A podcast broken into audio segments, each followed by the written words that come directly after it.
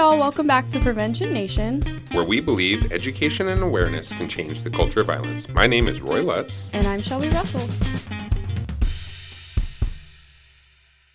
Welcome back to Prevention Nation. Uh, this is Roy, and I'm here with Shelby as usual. Hello. Welcome to season four. Yeah, season four is pretty exciting, right? Yes.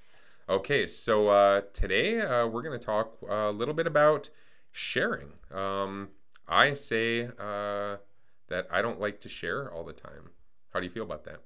That's okay. It is? According to Shenavici on TikTok, that's okay. Okay, very cool. I want to learn about that because um, I don't know. I see I see sharing as something that we just inherently just teach kids. This is what you have to do, right? You know, I mean, you have a toy. Uh, their friend wants to, you know, starts crying. They want to play with it. You tell your kid, um, "Hey, we shared." You know, Tommy wants to play with it, or Susie wants to play with it. Um, so you have to give them a turn. Um, so what is uh, what's her name? Shen Avicii. Shen Avicii. What does Shen Avicii on TikTok say about sharing? She said, um, no, she doesn't make her kids share. That's that is profound. And when I first saw that, or I, I- you know, the the opening tagline, "I don't make my kids share," I was like, "Oh no, this is wrong." Yeah. And then I lady? listened, I heard her out, and I was like, everything you just said was right.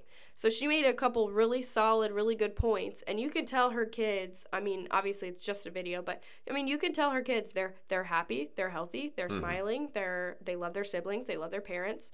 Nothing different going on. They just don't have to share. Yeah. Okay. So what are what are these good points she made? So basically, the first thing she mentioned there was that as an adult, you don't have to share. So why the double standard with kids?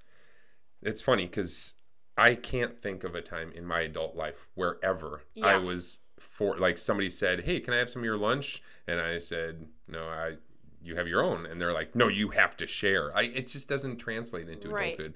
So And why the do example she gave was can, can i use your phone for five minutes no absolutely not. What do you mean? Why would you even ask that? But then in preschool it, so it's like pro, it's crazy to ask an, ad, an adult to ask another adult if they can use their phone for five minutes but it's crazy to not share your toy with another kid when you're five right? Yeah. so in a daycare setting, or even if you're just at home with your siblings and you don't share or take turns or something, it's it's just so opposite. And we yeah, were no, kind there's of no expectation that I have to give my phone to you. Right. And who is the person that's going to tell me I have to give over my phone? I mean, and it, it's counter to everything we teach about consent, about, um, you know, both people agreeing to something. Exactly. So why isn't the why aren't all little kids given a chance to say I don't want to share this right now. This is mine. Yeah, and that brings kind of me to our next point, Yeah. which is that kids that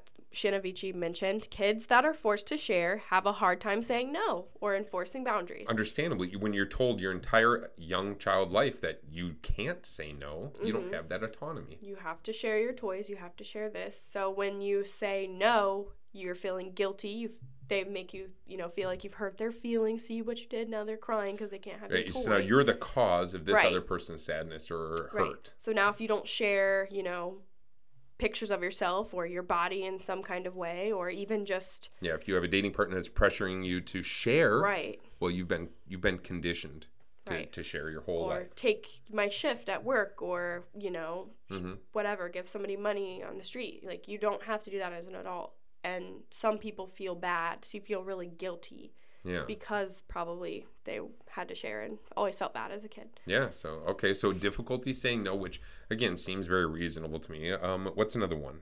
Yeah and enforcing boundaries and feeling responsible for others opinions and then the whole entitlement thing. So um it's it makes the kid who's being forced to share feel like other people are entitled to their things but then from the other perspective it now makes the other kid who is being told by the adult or i mean you know the babysitter or whatever it is yeah you're allowed you know that person is allowed must share their stuff with you so if they hear that the other person can yeah they can't say no to sharing with them now they feel entitled to other people's things Yeah, I if I cry loud enough, if I scream Right. loud enough, I can have whatever you have. I, in fact, I can have yours. yeah Yeah. yeah um, I'm a little kid, I have to share everything, to now all of a sudden I don't have to share everything. When's that expectation change? Right. What age? I mean, is it junior Yeah. high? Is it middle school? Is it you're still sharing in middle school, but then you're also having your own stuff because you know that's what what age do you get a phone? I mean, typically some kids get them not till high school, some kids get them all the way in elementary school. So we'll just say Yeah. middle school, you get a phone. That's is that the age that you stop sharing? Yeah.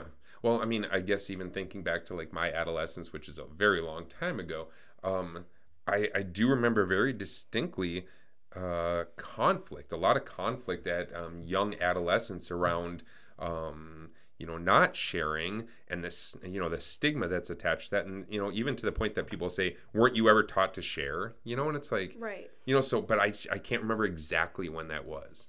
And I, what I was going to say is, I think that this doesn't necessarily make these people selfish. It, do, it I don't think her kids are Yeah. necessarily going to grow up to be selfish. They could still grow up and be sharers, you know, be Mm-hmm. Right. givers, but it's on it's they're willing to, right? Yeah. You know, so they do feel like they have control over it, even though they are being generous and they are sharing. Yeah. Um, it's not out of expectation or guilt. It's out of the kindness of their heart. So I think that's Well- maybe one of her goals. Yeah, and I think that I mean I think that's a really good place to kind of wrap this segment up is that this is not an all or nothing. This is not um, if you teach your kid to share, you're a bad parent. This Right. is not if you don't teach your kid to share, you're somehow a better parent.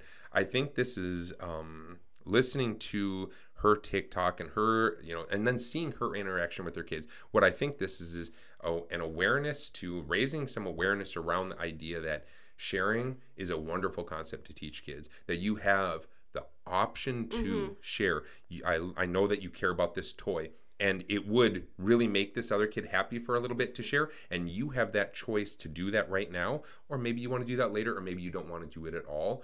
But it it opens up a conversation to teach them about sharing and it opens up a conversation to teach that other kid.